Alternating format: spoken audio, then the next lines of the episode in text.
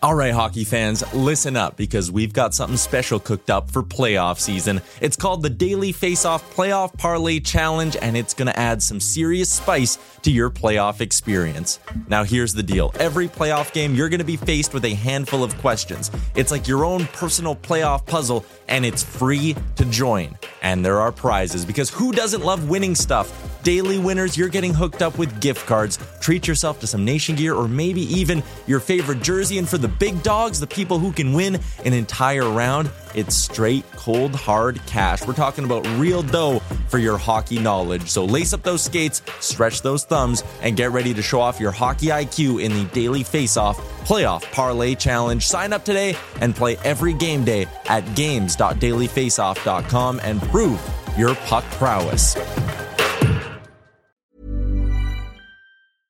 I'm Sandra, and I'm just the professional your small business was looking for. But you didn't hire me because you didn't use LinkedIn jobs. LinkedIn has professionals you can't find anywhere else, including those who aren't actively looking for a new job but might be open to the perfect role, like me. In a given month, over 70% of LinkedIn users don't visit other leading job sites. So if you're not looking on LinkedIn, you'll miss out on great candidates like Sandra. Start hiring professionals like a professional. Post your free job on linkedin.com/people today. Burrow's furniture is built for the way you live. From ensuring easy assembly and disassembly to honoring highly requested new colors for their award-winning seating, they always have their customers in mind. Their modular seating is made out of durable materials to last and grow with you. And with Burrow, you always get fast, free shipping. Get up to 60% off during Burrow's Memorial Day sale at burrow.com slash ACAST. That's burrow.com slash ACAST. burrow.com slash ACAST. Welcome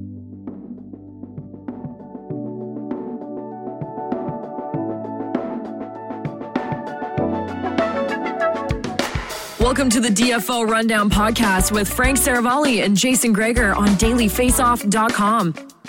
Welcome to episode 32 of the DFO Rundown. I'm Jason Gregor, along with Frank Seravalli, coming to you live from the woodjerseystudios.com. You see our lovely uh, Boston Bruins wood jersey. You can get one in your, your team colors. They have lots more coming. Seattle fans, Vegas fans, Carolina fans. Uh, don't worry, they're working on it. They got it all coming. It's an officially licensed NHL product. So head to woodjerseys.com, see if they have your favorite team, and they look to have all of them uh, this offseason and what should be a crazy offseason. And uh, Frank, how you doing? I'm good, really good. Jason, what's up? Lots, man. The uh, the playoffs get more intriguing. We know the Islanders and uh, and Bruins are going to get going on Saturday. Of course, we got a game seven.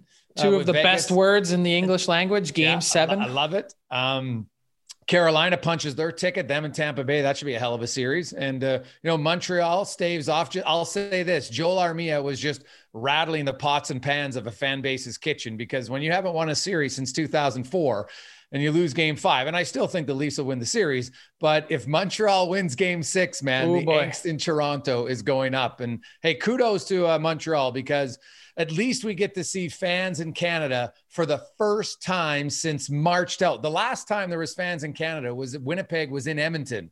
I was at that game. It was a Wednesday night uh, on March, and we haven't seen anything since March 11th. Four- So- I think it's 449 days since Yeah, there were so, fans hey, at a hockey game in Canada. I'm looking for some positive signs just for uh, for health and well being, and seeing some fans in the building in Canada will be. By the way, seen it in the states. Uh, yeah, and I think it actually makes a difference. You know, Oh, even totally. 2,500, like, I you know, just from the players that have been in that environment and gone from zero to 2,500 or to 1,200, whatever the number is, they say you can immediately tell a difference.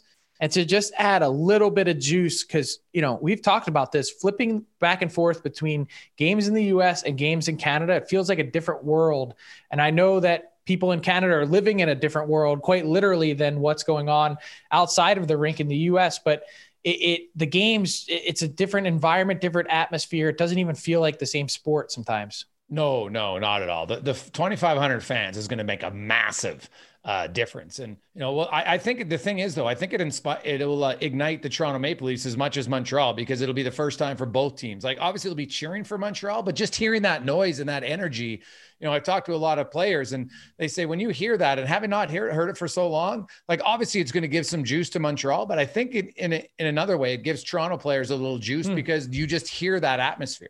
So you think Toronto closes it out in Game Six? Well, I think they're the better team. But so yeah, I will take Toronto. I think I said Toronto at the start of the series in game in six, so I'll stick with hmm. Toronto. I mean, look, they've dominated this series for stretches. You know, game one, Montreal was opportunistic. Carey Price has been pretty good. Montreal struggled to score most of the series.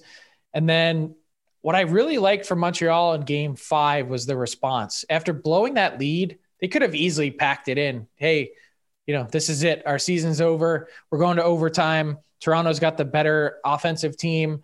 Um, you know, they're the team that's been hounding us in shots. You know, they could have just folded like a cheap tent and they didn't. Obviously opportunistic. You get a break 2 on 0 and oh. and that makes a difference, but still I mean, they they're to to to not have it end in, and sag so much that it ended in regulation, I think said something about the Habs. Hey man, three goal leads.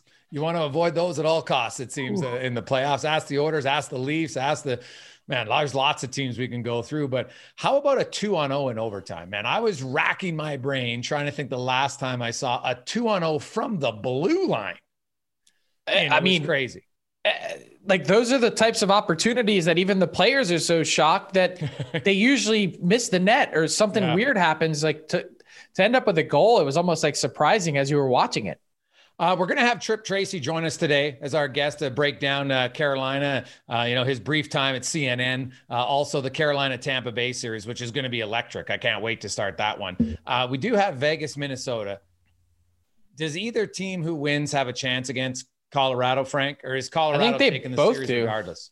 Well, I think they both have a chance. I mean, look, here's the other part about Colorado after coming off of that sweep, and we see this all the time. This is a long wait now you know you're you're going to be approaching 10 days or something like that by the time you get back on the ice and play a game again.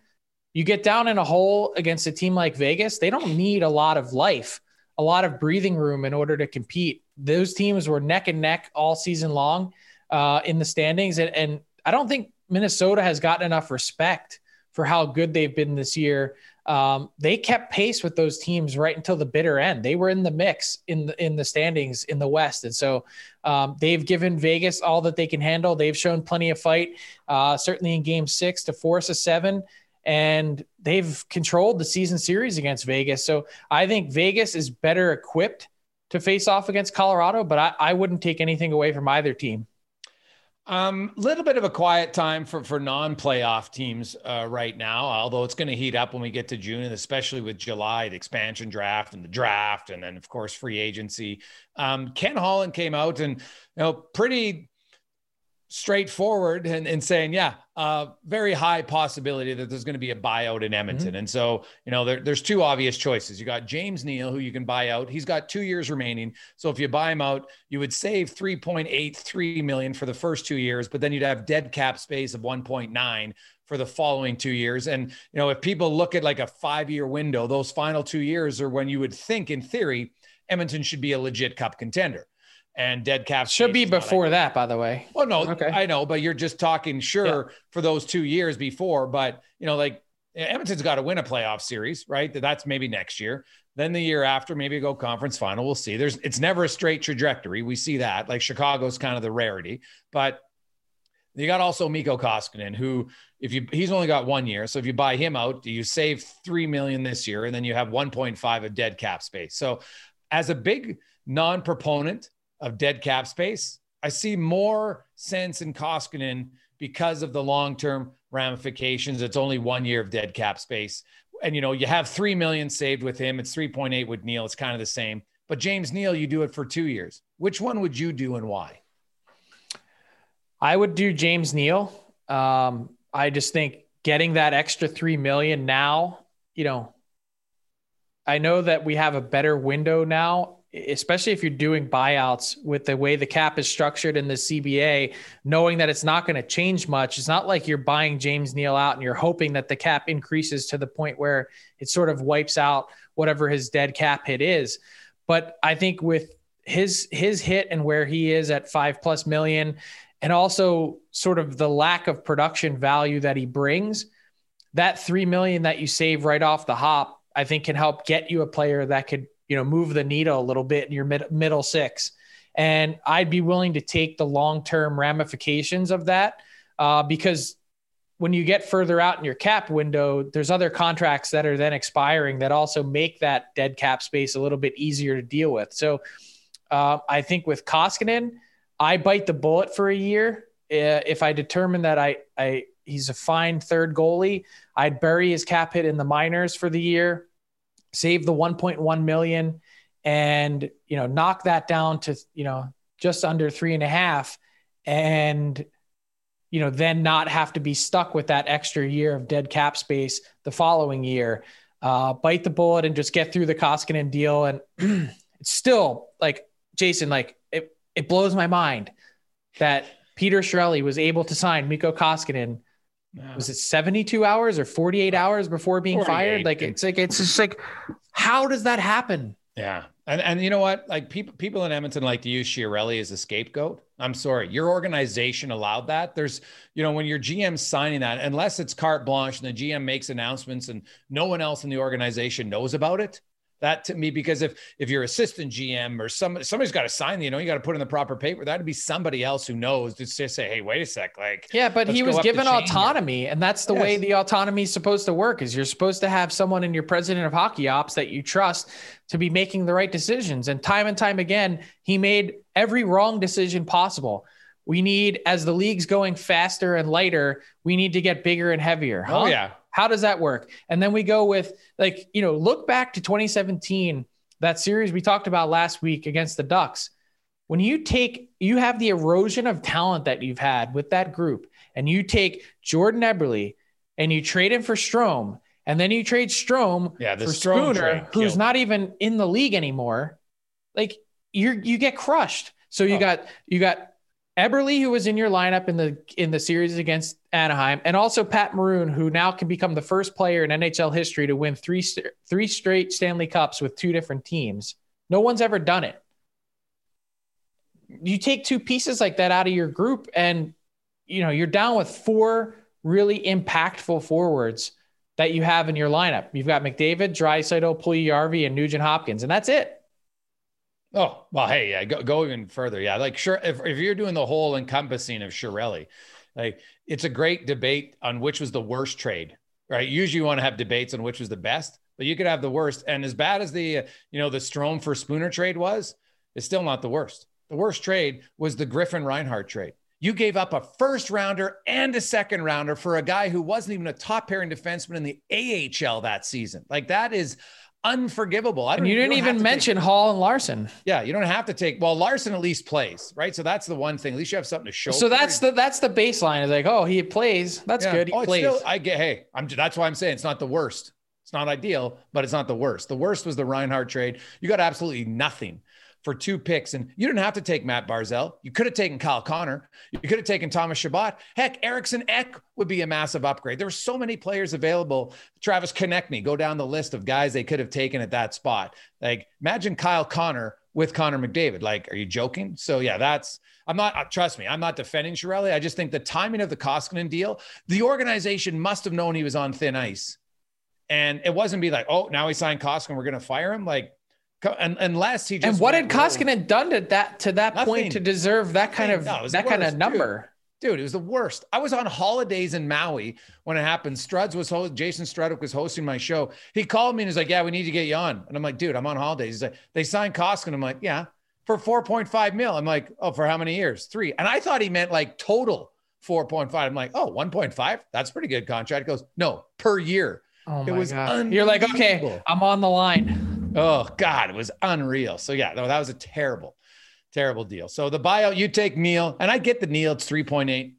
I do see though, because I just I don't think this team trusts Koskinen. At the end of the day, he lets in soft goals at the most inopportune time. He can How play well. How could you trust him? I mean, like he he, yeah. he he showed he had he had he was given the ball to start this year. Yeah.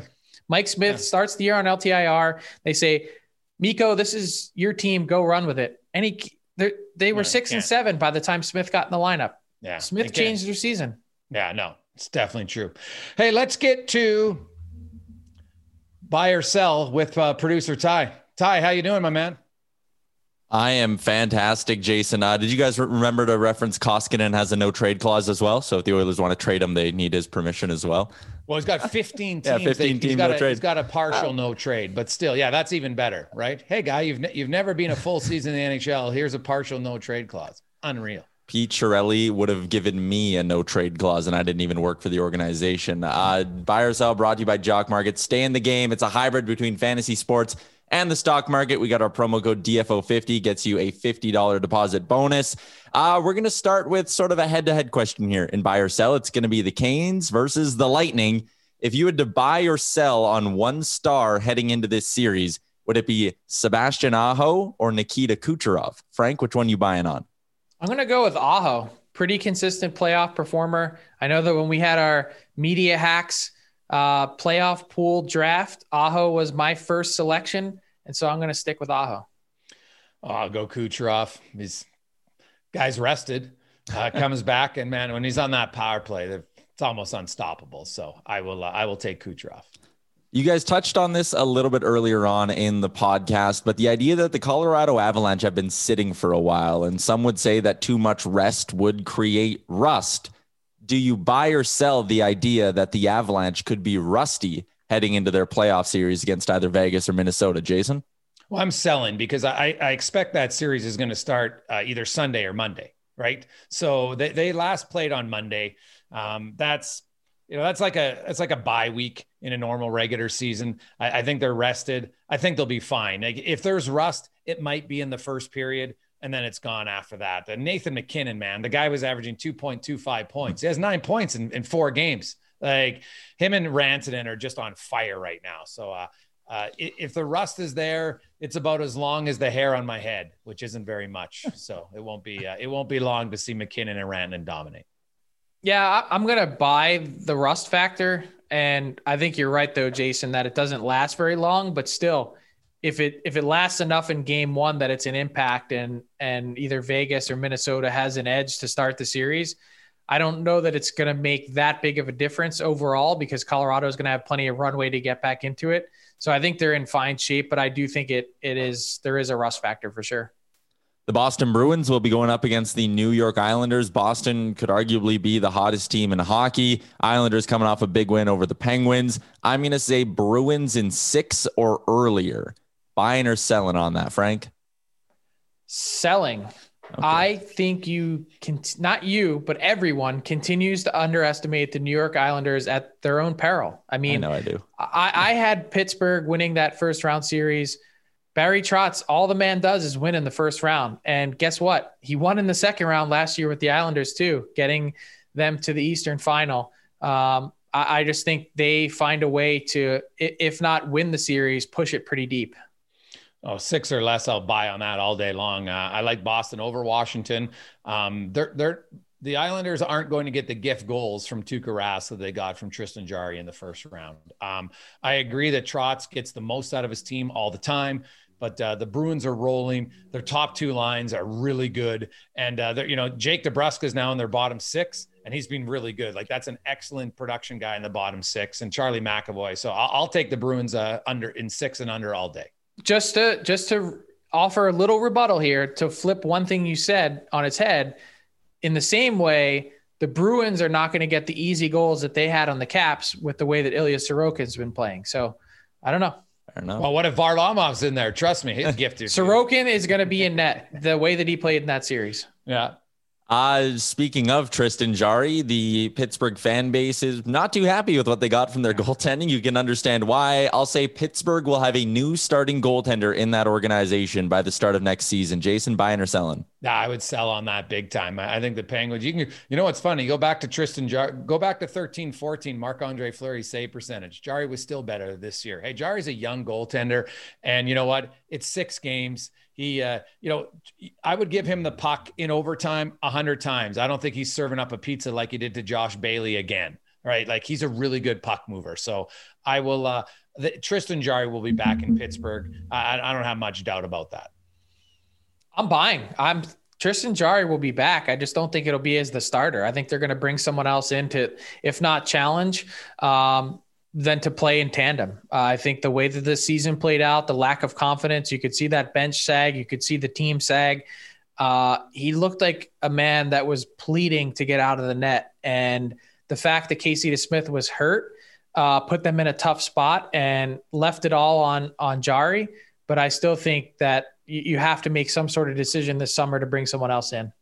Any names you think that might interest them? Too soon to I tell. Got, yeah, too soon to tell because there's going to be so much in play with the mm-hmm. expansion draft. Yeah, fair enough. Uh, the last buy or sell question we got two teams that were bounced in the first round the St. Louis Blues and the Washington Capitals. If you had to buy stock on one of these teams moving into next season, which one has the brighter future? Are you buying on Washington or are you buying on St. Louis? Frank? I'm buying on Washington. Um, I, I still think that that group, you know, people look and the question with both teams was with the number of first round exits that they've had both before and now after winning their Stanley Cup, was the cup a fluke? And I, I think, you know, it's it's too hard to win. I don't I don't I think it's unfair to say to any team um, that it's a fluke to get 16 wins in a postseason. And I think with with Washington, uh, with the changes that they've already made up front, moving out Vrana, they're going to be moving out Kuznetsov. They're going to reinvent themselves a little bit. I think their back end is stronger. I think their goaltending is stronger. Uh, you know, Jordan Binnington 0 and 9 in career playoff starts since winning the Stanley Cup and their defense really took a hit this year in St. Louis, and so much change and influx coming uh, at forward with St. Louis for the team that's gotten a little long in the tooth. I think I'm going to go with Washington. Oh yeah, I, I, would take the Caps for sure. I, I like their team. I, St. Louis, you know what? They're such a different team than when they won the Stanley Cup, specifically on the back end. And you know, no know Pietrangelo, no Edmundson. Jay Bouwmeester was an excellent defender who just, you know what, he didn't say much at all, but man, he played. He was just, you, you never noticed him because he rarely made a mistake. And the guys were all huge. I just think that's a tough loss for the Blues. They'll be a competitive team next year. They're going to be in a tough division, though. The Central, will be a very tough division next year. Um, but I take Washington all day. I think there's a really good chance the Blues might not make the playoffs next year unless they make a significant change uh, in the offseason. And I wonder what they do with some of their free agents. Yeah, it'll be an interesting offseason in both those markets. Uh, that is buy or sell brought to you by Jock MKT. Stay in the game at jockmkt.com. The hybrid between fantasy sports and the stock market. Get involved for the second round of the playoffs and use that promo code DFO50. Awesome. Well, Frank, let's get to our uh, big guest today. Uh, Tripp Tracy, a longtime analyst and guy's a really good storyteller. And the thing I like about Tripp is uh, he'll give you his opinion. Our next guest is a proud Michigan native, a graduate of Harvard University. And for the last 20 plus years, he's been one of the voices of the Carolina Hurricanes, a huge part of the fabric of their culture of that franchise. And he's also the host of the Dig In with Tripp podcast. Please welcome to the DFO Rundown, Tripp Tracy. Thanks so much for joining us. Hi, Frank. Uh, you know, it's it's it's been a very enjoyable experience for you and I to become friends like we have, thanks to our mutual friend Kevin Shady Eighty Weekes, and uh, it's it's great to be with you today. So let's start here. It's Friday morning. It feels like the Carolina Hurricanes just ended their game against the Nashville Predators in overtime. I'm sure you had trouble uh, getting some sleep after seeing the video that surfaced on social media, Rod Brind'Amour uh, wishing his dad happy birthday. I know you know the Brind'Amour family so well. Uh, what was that like watching that clip and seeing the players react to uh, that celebration in the locker room? Uh, it's everything that's spectacularly special about Rod Brind'Amour. Yeah, I mean, I he is my closest friend in the organization. Um, I did walk his mom, Linda, uh, down the aisle uh, when he got married here in, in Carolina um, to his current wife, Amy. And Bob Brind'Amour is a, is a bigger than life personality. Um, he's had some health concerns for several years now. It has not at all dampened his, his uh, spirit.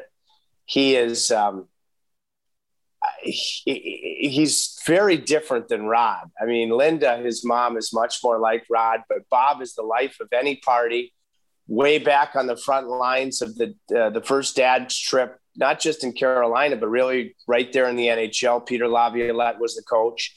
Bob Brind'Amour was the mayor of the dad's trips. Um, he, uh, Bob and Linda live in Campbell River Island, as you know, just uh, west of Vancouver. So with COVID, Rod hasn't been able to see his mom and dad. Um, and and Bob and I have become very close. I, I dated a um, a, a French Vietnamese woman years ago, and she came to Raleigh, and Bob and Linda happened to be at the game, and and I needed she learned English for me, and I needed somebody that could speak French with her to sit and watch the game, and uh, and it was Bob, and Bob sat there and told her the entire game in the lower bowl two things. Number one, why are you dating Tripp? Why aren't you, you should be dating one of these players? And then he kept pointing up to Rod's, uh, you know, jersey number 17 retired in the rafters. He was legendary when he went over with, among others, Carl Lindros and Ron Yzerman, Steve Yzerman's father in Nagano. They had some real fun in 98. And uh, he's quick to tell me whether I have pheromones or not, uh, depending on what stage I'm at in life. And he is, Rod, like uh, if if if we're lucky enough to say we have the greatest mother and father that there is, I know I can say it. I know Rod can say it, and um, Linda and Bob Brind'Amour, Frank, have made my life infinitely better. So that made that passionate, uh, that um, emotional video after Sebastian Aho's uh, overtime winner that much more special. What what does it say, Tripp, about the environment? Uh, you know, I the word culture is thrown around so often, but I think sometimes it doesn't, you know, it doesn't ring true in certain markets, certain teams, you know, within the walls of their group. But I think here, it just in Carolina, it feels different. What does it say about what Rod has built there? Um, you know, really from the ground up, starting as an you know player, captain, assistant, coach, then now to having this, you know, be the guy that everyone looks towards. Greg, it's such a great question uh, because you take it all the way back. You know, St. Louis Blues draft pick, but then uh, a guy that is immensely popular in Philadelphia, what he gave to that great organization to this day. I mean, I remember when he made the draft pick and Ron Francis's first draft as general manager in 2014 in Philly. And he was the only guy that not only didn't get booed, I mean, the, you know, they they applauded through the roof uh, for Rod. So I mention that because I can distinctly remember looking down at warmups after he got traded. He was getting ready for a game with the Flyers in Pittsburgh. Found out from Paul Holmgren. And at that point, he comes to Carolina. I think the Canes were playing Montreal, and I look down and you know, there's nobody in the building. There's no atmosphere. Uh, and, and I'm thinking, what must he be thinking right now? So for Rod, all these years later, leading the team to a Stanley Cup would have made a great argument along, you know, because Cam Ward won it, but to be a Conn Smythe winner, I think he's a Hall of Famer as a player. I hope that I know what he's achieving in coaching is a different category, but maybe at least increases the conversation. Um, but what he did as a player, and then got to a point and this is what is, I think, most special for the Hurricanes organization, where he thought of and thinks of himself as a Carolina Hurricane. And that is such a tribute to the Hurricanes based on what the Flyers meant to him and how, in what regard I hold. Uh, Frank, I lost you for a second because guess who was just calling and I had to scream? Rod. There you um, go. So, you know, he he has Carolina Hurricanes DNA. He bleeds Carolina Hurricanes blood. And then I thought about after he retired, you know, I think he, I don't think, I know he would have preferred to go in management. He elected to start, you know, he put his toe in the water with Kirk Muller because he's a father uh, uh, above anything else. There's sort of an eye in the sky. Extra coach Johnny MacLean was running the forwards and I could just tell this is going to be an exceptional coach. I remember being on the plane one day and I was sitting with the great Chuck Kaiton and Jimmy Rutherford came back, you know, where the pre-board food was. And he turned to Chuck and I and he pointed to Rod and he goes, he's going to be a great coach someday. And, and he, what he did is he knew that he had to turn video into a strength because he hated video as a player. I, I, I, loved hearing from Peter Laviolette, Kevin McCarthy when they yanked Rod in to look at video, and it was like pulling teeth. So he knew he had to make that strength. And then all of the things that make him a leader, all the things that make him selfless, all of the things that uh, make him a person that whoever is around him that they will swim the oceans for those are intangibles that I just don't think other coaches have in spades like he does. So all of these factors, uh, it's not surprising at all for me to see him having the success that he has. I think you'd be hard pressed, really, maybe even ever in the game, to see more of a similar captain and coach in personality and position, the way they played the game, the, the way they approached life with the epitome of class. And it's just, um, it's Carolina Hurricanes organization that could not be more fortunate to have the type of character as your head coach and, of course, as your captain and Jordan Staal to be the faces of your organization. Tripp, you've been around the organization a long time, and you know you go back to the early 2000s, and you know they're making Stanley Cup final appearances, and then they're out of the playoffs, and then they win the Stanley Cup, and then they're out of the playoffs, and then they go to the conference final. Like it was like all or nothing, real feast or famine for that team, and but the last few years, they've changed. And I look at the Carolina Hurricanes, you know, they got the storm surge. Like they're very different than other NHL teams. They seem to have a little bit more fun. They seem to eliminate the stuffiness sometimes that maybe goes with the NHL. Uh, their their their Twitter, their social media is one of the best in the league, and obviously they're a very good team on the ice. What changed in that transition of the Hurricanes, you know, because it seemed like they had that winning culture and it would kind of go away and then all of a sudden they'd have a great year and then it would go away. But now it seems more embedded. How come? Rod. I mean, it's it's strange for me to say that because the players are the guys that they're the performers. They have to go out and play. And Rod would be the first thing to say it's all about them. And hey, listen, you can't win and you can't punch a playoff ticket for three consecutive years in a parity driven National Hockey League when it's hard to make the playoffs. Really hard. I know because 10 years without the playoffs gives you a black belt and how, how to grow as a credible announcer in this league. And so there's there's nobody that's enjoying this more in calling much easier games than the 10. I mean, any announcer and analyst that can get 10 through 10 years uh, of not making the playoffs main, hopefully maintain credibility and objectivity and not get fired. I mean, that's tough. And so, but Rod, the first day that he got the job, he did two things.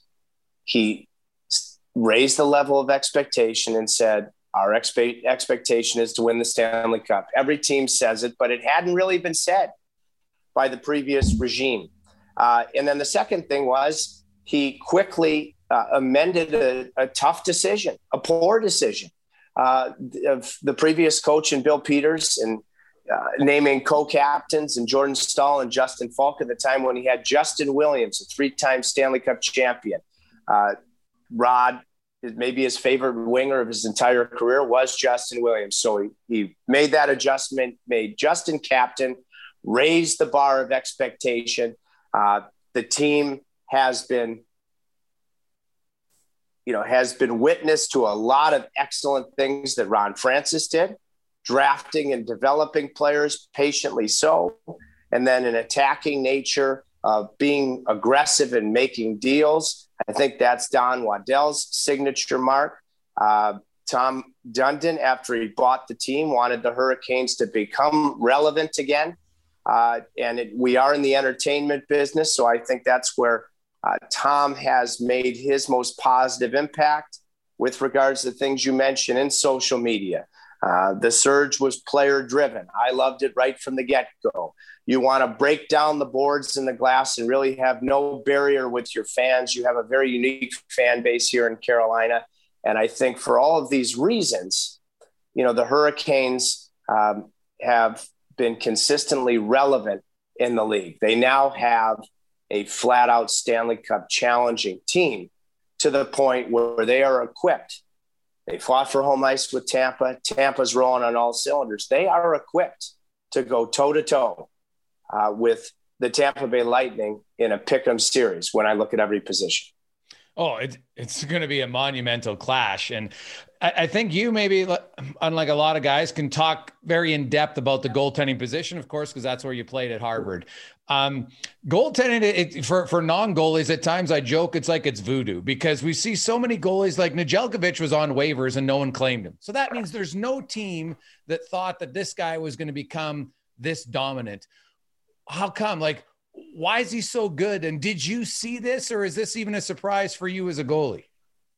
Yeah, I got a call in. Um, it would have been. I, I, am trying to remember exactly when it was in 2012 because I grew up in the Detroit area, um, and I had played junior hockey before I went to college um, with a guy named Mark Vellucci, and his brother Mike Vellucci would come back from playing pro and skate with us. So I knew Mike and you know, Mike went on to um, be the coach and general manager of Plymouth Whalers. Uh, came to Carolina, assistant GM, coached the American League team to a Calder Cup. Is in Pittsburgh right now with Mike Sullivan. And so I knew Mike Vellucci uh, and know him quite well. And he called me in 2012, right after the OHL entry draft, and he said, "Tripp, you're gonna want to keep an eye on this guy, Ned. He's got it. And Mike and I, our relationship, Pete Karmanos, our longtime majority owner, watched a ton of Plymouth games, always did because he lives 10 minutes away in Detroit. Uh, he also made note of Alex Nedeljkovic, uh, watching him, seeing him with the Whalers. So when those two people, and I've always loved the way that uh, Pete Karmanos and Mike Vellucci see the game, uh, he was instantly on my radar. So I tracked him. And then I remember his first start in Vancouver, where John Forslund and I were calling the game at the time. I, in, our, in our 20 plus years together, I don't know if the Canes had won a game in Vancouver. And that was the year that they had the big second half to get back in the playoffs, the first of th- these three uh, now playoff appearances. And Nedeljkovic showed evident self belief and swagger right from the get go, especially with his willingness to play the puck and then the biggest thing for me was his first start this season. He lost in Columbus. I called him the next day just to check in and tell him, hey, I thought your body language was quite good, even though you lost the game. And that's when he said to me, Tripp, I will dominate in this league. Oh. And I'm inside as the analyst. I'm like, all right, Ned, I'm going to make an executive decision here not to use this, but now I can. And you can't teach that type of belief. You can't. I can tell you, it's what put me on the autobahn to the, to the TV booth because I had doubt. That's how I can tell. I have I have belief as a broadcaster that unfortunately I didn't have getting the nickname the Great Guesser. He has that alpha belief. Petr Mrazek has it too. James Reimer is more of a, a you know a, a, really good backup goaltender with his personality, who's been a very fine Hurricane. But when I look at it, Alex, he was the right decision based on the way that things went at the end of the regular season. Even though I think Rod would have loved to have started with his guy, because Rod's that loyal in Mrazek. But it was the right decision to start with Nedeljkovic. If he had struggled, you could have gone to Mrazek, him against the world, something to prove. You still can against Tampa because it may require two goaltenders to match and exceed a, a, a goaltender of the stature of Andrei Vasilevskiy. But Alex Nedeljkovic, um, he has the mental psyche and what you need between the ears to now go toe to toe with Andrei Vasilevskiy. From a mechanical standpoint, he's doing a far better job of staying on his feet as a longer goaltender. And if he drops to his knees, his, his hands attack the puck. That was very evident to me uh, in the clinching game in Nashville last night. Um, that's the big mechanical improvement he's made for me. His hand position, specifically his glove, establishing the high portion of the net and remaining on his feet when you have to have the courage to put yourself in position to get hit. Once upon a time, Arturs Irbe, way back when, impressed me in a Stanley Cup run doing just that. Um, he's been quite a story. I wish I could say it's a surprise, but going back to 2012, he he genuinely and earnestly has been on my radar. Tripp, if people are watching on YouTube, they can see your hat, and your podcast is so aptly named because the Hurricanes brought their shovel to play against Nashville. Um, you know what they had to wade through. I, I, called it the muck, like it was the swamp to get to the net. Uh, what do you make of what's coming the Hurricanes' way with the stylistic change now in facing a team like Tampa? It's not going to be that same style. You know, Frank, I okay. First of all, because it's it's Friday now, I'm hearing that the game one's going to be Sunday. Mm-hmm. So you can you can savor uh, savor last night's victory and the series win, and relish it. I think through today, and then think about Tampa. So in doing both for you, uh, you look at the last many Stanley Cup champions. Tampa might be an exception, although they had that ridiculously long overtime game with Columbus in the first game of the first round. If you want to categorize that as adversity, when you look at teams that eventually win, Frank, so many of them, if not the majority of them, face major adversity in the first round.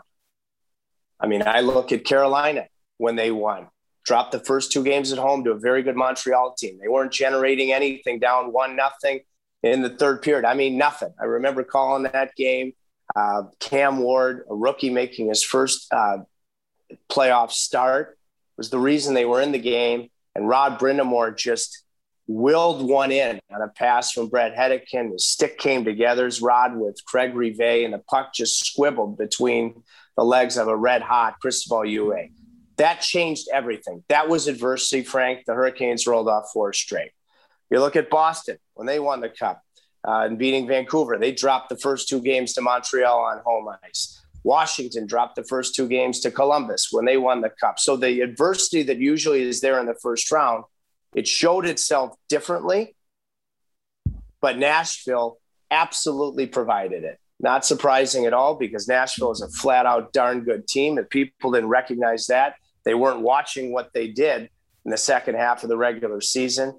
Um, so to lose two consecutive double overtime games, to lose your most important skater, in my view, in Jaccob Slavin after game one until game five, to be down in game five in the third period when I think the Predators were playing a brand of hockey that they felt they had the, the series in their grasp.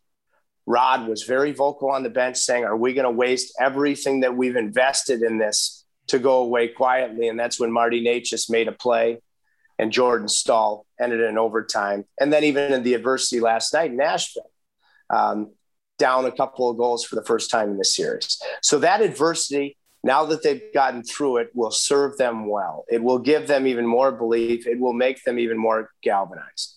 How do they beat the Stanley Cup champions rolling on all cylinders for me?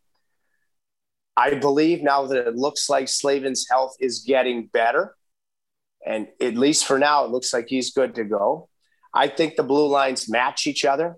Pesce and Skjei, in particular, had tremendous first uh, rounds in um, Slavin's absence. Dougie Hamilton, candidly, eh, just okay. But he digs in and scores the tying goal in game six. How does he build off of that?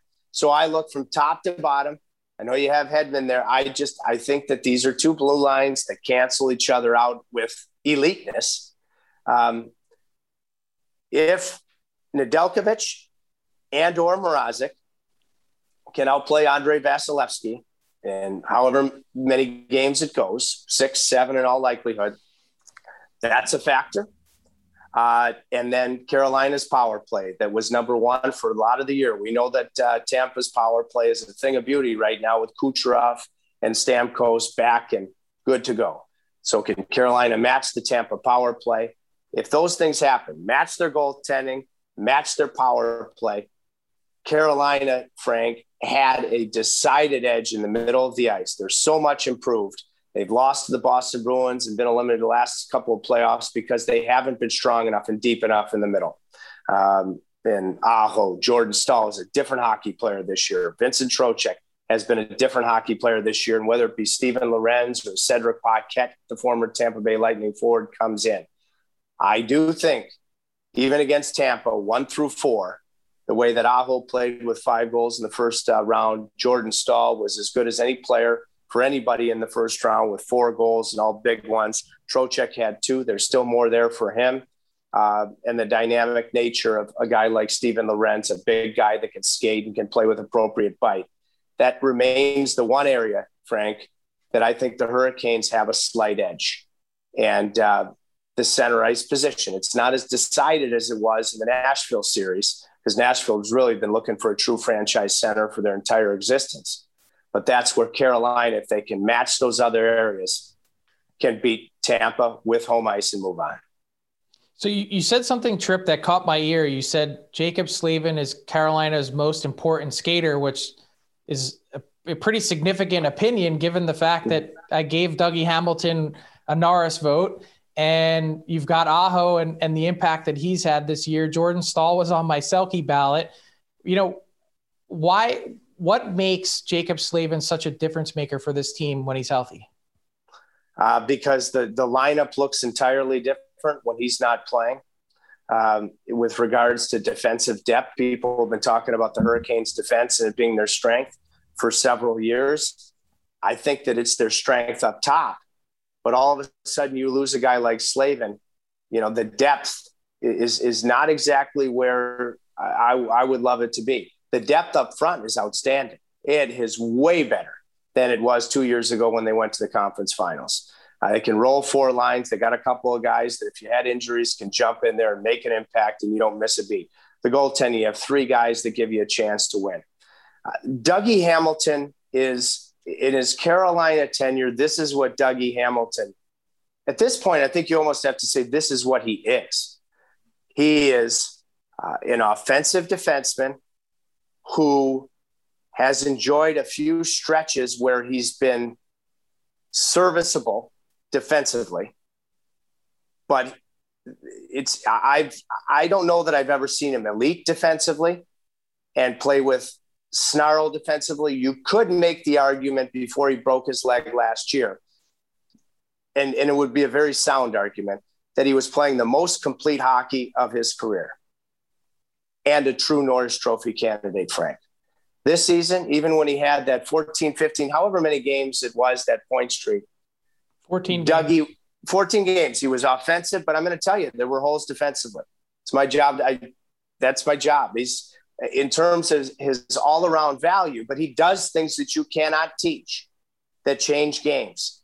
He had had a very rough series. Uh, really, his roughest game was game four, uh, where he was uh, a component of all four goals against.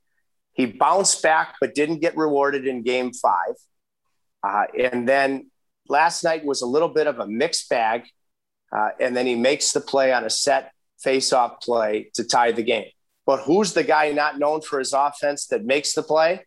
On the tying goal, jumping down from the strong side point, saucer pass through Jeannot's legs to find Dougie Hamilton. Jaccob Slavin. Who gets into the net on Aho's series winner? Jaccob Slavin. Who is, you know, when it comes to who are your best defensive defensemen on the Carolina Hurricanes, this is the ranking. Slavin and Pesce are, a, it's a coin toss. And then whichever one, how you go one, two there defensively, then it is Brady Skjei, then it's Dougie Hamilton. Okay. So how you define what the Norris trophy is. If it is a defensive defenseman first and you know and, and then offensive production, I mean Slavin doesn't check both those boxes, but as defensive defenseman on the Carolina Hurricanes, it's it's Slavin, it's Pesce, it's Skjei, and then Hamilton. But with that being said, Dougie Hamilton could use what happened in game six to be a springboard to outplay the likes of Hedman, McDonagh, Sergachev, the strongest, probably the strongest left side in hockey, Frank. And what Dougie does have that a guy like Victor Hedman has that only a few guys do is the ability to turn a game on its ear. Jaccob Slavin can flourish in the lineup with or without Dougie Hamilton. That's why he's the most important skater. Dougie Hamilton, until proven otherwise, needs Jaccob Slavin. Tripp, I love your I love your in-depth analysis and honesty. So uh, a lot of people watching because Dougie Hamilton's a pending UFA. Do you see him re-signing in Carolina, or do you think he's going to test the market? I I just don't know, and I haven't given it a truthfully a ton of thought right now. Um, I I just when I look at, you know, I, I had a great conversation with somebody.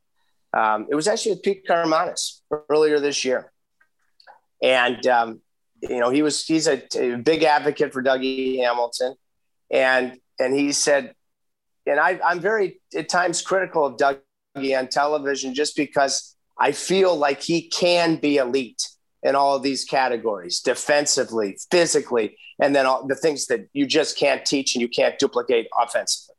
Um, but Pete, Pete aptly and appropriately said to me, he said, Well, do you are you critical of Slavin when things don't come naturally for him offensively? And I said, No. And he said, Well, then should you be critical of Hamilton if the the occasional mishap is there defensively? And that's a very good question that he posed. He's a Hall of Famer. Um, but when I look at how I define a Norris Trophy candidate, I know it's changed, but it is an all around dominating defenseman. And that's what Dougie was last year before he broke his leg. That's not what he's been this year. He has historically had moments in the playoffs both ways. So when you ask about the summer, here he's going toe to toe, coming right up. coming right up, coming off of a big time goal and an eventual overtime win in, in game six. And he's going toe to toe with Hedman, with McDonagh, with Sergachev. I'll tell you, if he outplays Victor Hedman, which he's capable of doing in a Carolina victory, then that drives his value up in the offseason. But I'll tell you, if he does, it's going to be because of the built in ancillary support and the unsung elite work of Jaccob Slavin. And I think we saw when Jaccob Slavin was out of the lineup how much Jaccob Slavin has meant as the centerpiece to the success of Dougie Hamilton. Uh, one last one for me, Tripp. Uh, I know that when you graduated Harvard, you uh, you you briefly worked at CNN before going to the uh, Carolina Hurricanes. So let's uh, let's roll back a few years and uh, let's assume that Tripp Tracy stays at CNN. What would have been your ideal gig to do at CNN? Well, I, you know, I got called at my second year playing for a cup of coffee in the NHL. It was a shot of espresso. And, you know, I backed up, but I didn't play. And, you know, the Hurricanes offered me another contract, but I didn't see the, the movement in terms of the pecking order for goaltenders.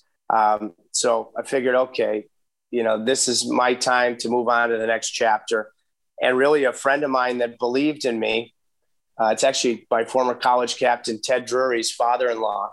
His name is uh, Dan Burkery, big TV guy in Boston. He got me just this production assistant job at CNNSI. And, you know, I was just there making 12, 13 bucks an hour and, eh, you know, and helping to prepare things for the host because CNNSI at the time was like Sports Center. And then eventually the plan is you use their facilities to make some type of a tape, a reel and then you choose either sports or news. You go small market and see where it takes you. Well, I had just moved to Atlanta, great town, and I I came home one night and I saw that um, Bill Gardner, who was working with John Forslund, the Bill Gardner, the color analyst, and uh, he had an opportunity to go to the team that was near and dear to his heart in the Chicago Blackhawks right before the regular season started.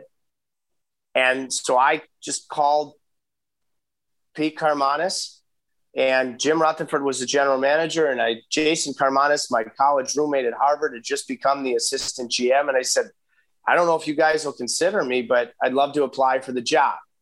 I had done a little bit of color when I was a healthy extra in a Calder Cup run with, among others, Manny Legace, and uh, we had a very good team in Springfield. And I was, you know, I didn't dress in the semifinals, so I did radio color, so at least I could I had that tape with Chris Kerber, a great, the great Chris Kerber, who's uh, long been doing super work with the St. Louis Blues. Can remember remember doing games with him at Hershey Park Arena. and I had done a couple of things, just not much, but a show I had with the Richmond Renegades in the East Coast League. But it came down to it.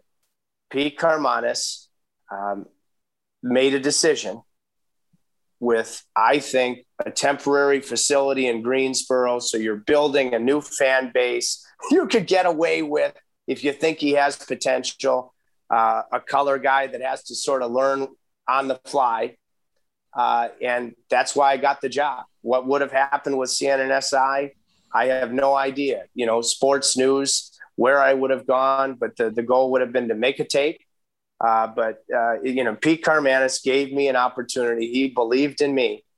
Uh, and the coolest part was, I think it was just a year or two ago, Winnipeg was in town and I was out uh, to dinner with Paul Maurice, and Pete had done the same thing for him, making him an assistant coach and then eventually a head coach in Hartford.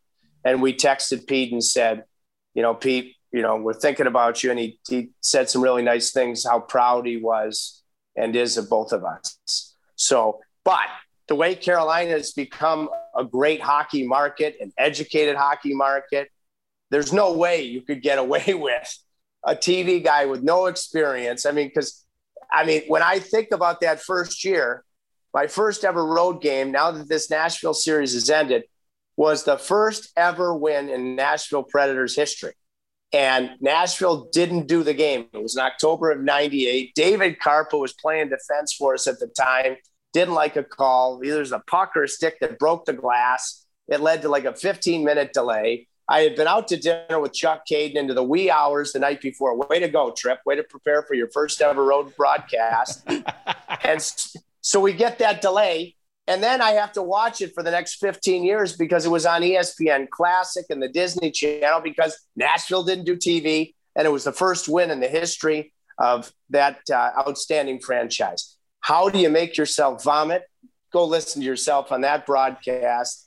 And um, I, I I've, I've just been given this phenomenal opportunity uh, back then by Pete to um, to hopefully develop into a good commentator, and I just always keep that in mind and um, and give it all I've got. All right, Tripp, we really appreciate your time. So we're going to wrap up here with a little bit of rapid fire. The only rule here is that you have to answer the question honestly. All right, you ready? Yeah, you got it, Frank. All right, so the the Carolina Hurricanes wrap up their season or their series in OT last night. What is Tripp Tracy's drink of choice to celebrate a win?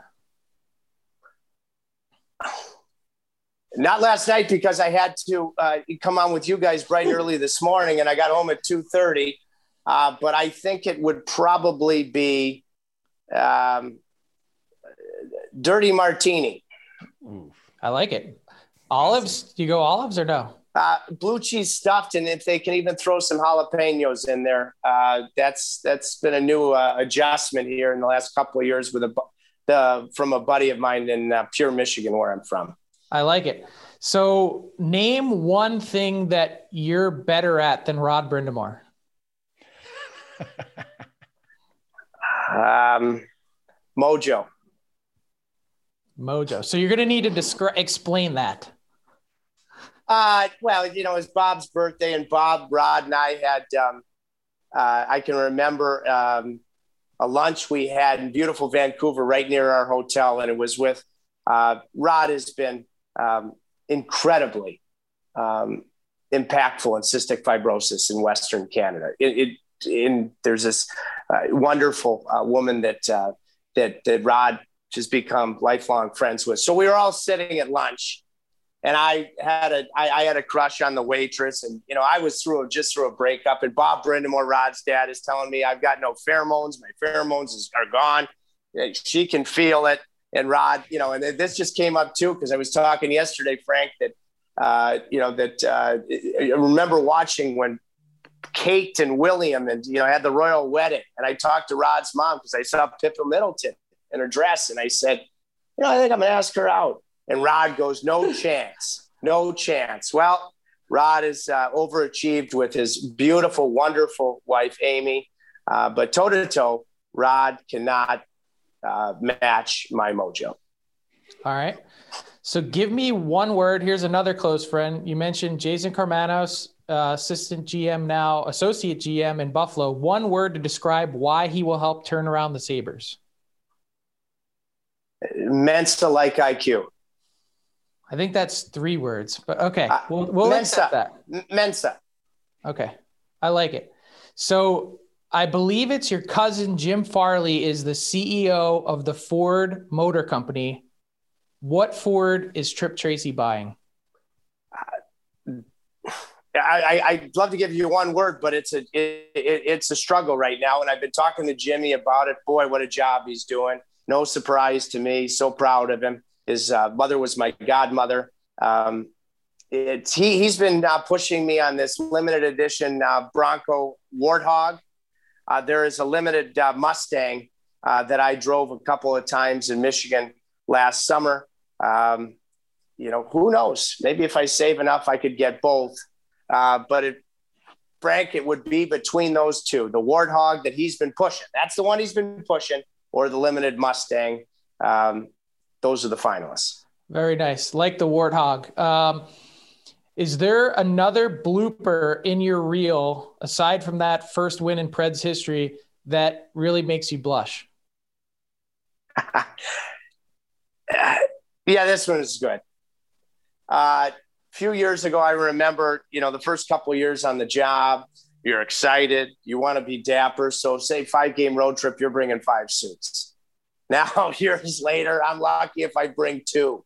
And I'm, you know, we had a trip through Arizona, Vegas, St. Louis, and uh, Chicago. And I've got one suit and a, and a slowing metabolism as I had hit the second half of my 40s. And we had our, we were down by the locker room and John Forslund and I at the time were walking up to just go to the booth a couple hours before game time.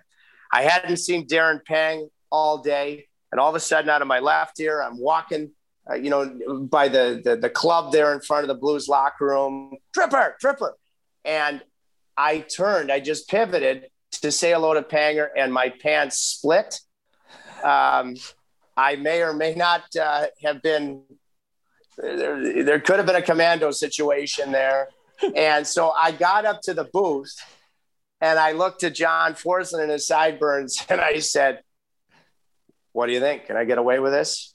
And it was right on the right on the, the middle of the uh, the well, let's just call it the middle of the rear line, right down the middle. And I had to go down to do a bench interview with Michael Ferland. And so my my backside, I w- it's cold in there too, by the way. St. Louis, one of the colder buildings. And my backside was totally exposed, Commandoville. And the whole lower bowl would have seen it. I had no other suit. And I said, John, can I get away with this? He said, no way. So I put on Lululemons. And so I finished the road trip with my uh, suit, coat, shirt and tie, and Lululemons uh, the things you do to pivot and uh, uh, stretch for a, a, great guy like Darren Pang. Amazing. All right, two last quick rapid fires. When the pandemic is finally in our rearview mirror, where is Tripp Tracy going on vacation? Sardinia. Okay. Uh, Sardinia for sure. I had a Fourth of July there with like a second family uh, for me where I'm from in Grosse Pointe. Um, a buddy close friend that uh, we've been the closest in the world since we were 12, 13 years old. Um, a couple of years ago, actually, after the conference final run, we went to uh, Mykonos and then Sardinia. And uh, I, I, I try not to tell all of my Italian friends this because the 90%, maybe 95% of my closest friends are Italian, uh, Italian American. And um, it really is true. You know, there are two kinds of people Italians and those that want to be Italian. I had been all over Italy uh, on several occasions in my life. Sardinia is the cat's ass. It was uh, simply unbelievable. So that's that's my spot. All right. And speaking of spot, I'm going to put you on the spot. We need a prediction. Round two: Hurricanes, Lightning. Canes in seven, Frank, biggest win of the regular season was late in April. Uh, Carolina, it was a Monday, Tuesday back to back in Tampa. They had dropped the first game. Uh, Alex Killorn had clocked Marty Necas. the division, the top of the division, and home ice was in doubt. Carolina responded, and specifically their captain, Jordan Staal. You remember that battle with Yanni Gourde? And he scores the, the game winner in that game, and the Hurricanes then achieve something that they needed to, in my opinion. And that's home ice against Tampa. So it's going to go seven, and Carolina wins in seven. In any normal year, Tripp, I might call you a homer, but in this year, can totally see it. The Hurricanes are right there. So thanks so much for joining us. Uh, Tripp, you were a fantastic guest. Please check out the Dig In with Tripp podcast, wherever you get your podcast. Uh, Tripp Tracy, thanks so much for joining us. Frank, I've, I've long been an admirer of your work. I know that uh, you've just begun a new chapter, which I think is phenomenal uh, because that requires guts, that requires self belief, that requires digging in. And, uh, and a guy of your talents uh, will uh, run with it like you're Usain Bolt. So thank you. It's a great compliment to, for you to ask me to come on. Thanks, appreciate pal. it, man. Thanks.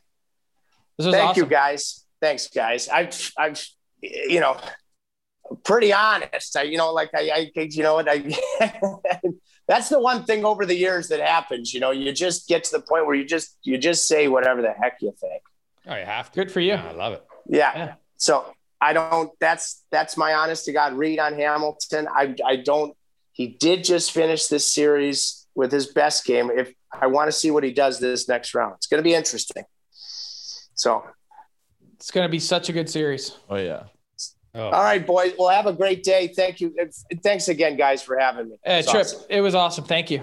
All right, Tripp Tracy. Uh, love it. Uh, love his passion. Uh, man, I really like his honesty. Uh, Dougie Hamilton's going to be a fascinating one for me. Frank is, you know what? I think he's a really good defenseman, but you know, did did and I, I agree with uh, Tripp's assessment. Jaccob Slavin might be the most underrated defenseman in the National Hockey League. He is incredible, very important player on that team, and so um, I'll be uh, I'll be curious to see what they do with Dougie Hamilton in free agency. You don't want to let him walk, but they might not want to pay him eight million, and he might want eight million. Mm-hmm. Yeah, I, I think that's probably where the number starts, and I also think a team in Seattle would love to have a guy like Dougie Hamilton. So Ooh, I think yeah. there's lots of teams that would. So that would be willing to pony up. Um, yeah. I just don't know that they're going to get there with how far apart they are at the moment. Yeah, well, if you're Dougie Hamilton, man, you go from a really good Carolina team that looks like poised to be in the Cup chase every year to an expansion team. Like that's great for the money, yeah, but is it great? Like I wonder it's the one year you really have to cash in. Like his his current contract was pretty good and paid him a decent number, but it sets him up in a totally different way for life. I think you have to take the security. Yeah, potentially, but man, if you're making six point five instead of eight, I th- I, that's a lot. It's it's easy for us to say, but six point five and eight, it's a million and a half a year times seven or eight years. Yeah, like it's a lot you, of money. Did you think about after taxes and everything else, like you know, dude, you're are you? Like ten million dollars. Is, is that what you leave on the table to go play for a cup contender? Like, how do you know that the team in Seattle is good or wherever you go is going to be no good? Well, you, you don't know that, and I understand it. But to me, well, you do know that Carolina is competitive, and you, you can look back on your life. And to me, if you have a hundred million dollars or you made eighty in your career, unless you've got the worst financial broker, it ain't making a difference. It's your your your life is not changing by that extra twenty mil at that point.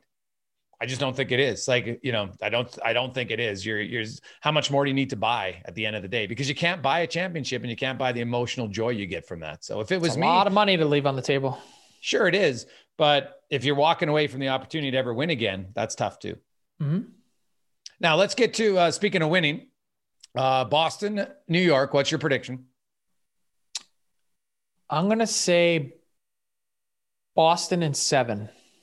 Boston in seven. Okay. I got the uh, Bruins in six. We have uh, Carolina, Tampa. Tampa in seven. I think that also goes the distance. And I could easily see Carolina winning that series. But I have to disagree with one part of Tripp's assessment. He said that he thinks Carolina's forwards get the edge. I think Carolina's defense gets the edge on depth. And I also think that Hedman just hasn't exactly been Hedman with his injury. They have the clear advantage in Tampa in net with Vasilevskiy. And I, I just think Tampa's forwards depth and top end skill is just a, is just better. Yeah. See, I picked Carolina to come out of the at the start of the playoffs, and I'm completely contradicting myself after watching Tampa Bay and you know Kucherov showed absolutely no rust. He's just you get a Hart Trophy winner like that guy who can score almost at will in the NHL. You get him back in your lineup. I'm going to take uh, Tampa in six in that one, and uh, we also uh, we, we don't know the uh, the other two series yet. We know that Winnipeg's in. Well, we'll see what Toronto, Montreal, and then we'll see. I I guess I'll give you who who's taking on Colorado in the second round. I think Vegas wins in Game Seven. Vegas wins. I wonder about like you know no Pacioretty, no McNabb, now maybe no Reaves. You know like got the COVID protocol.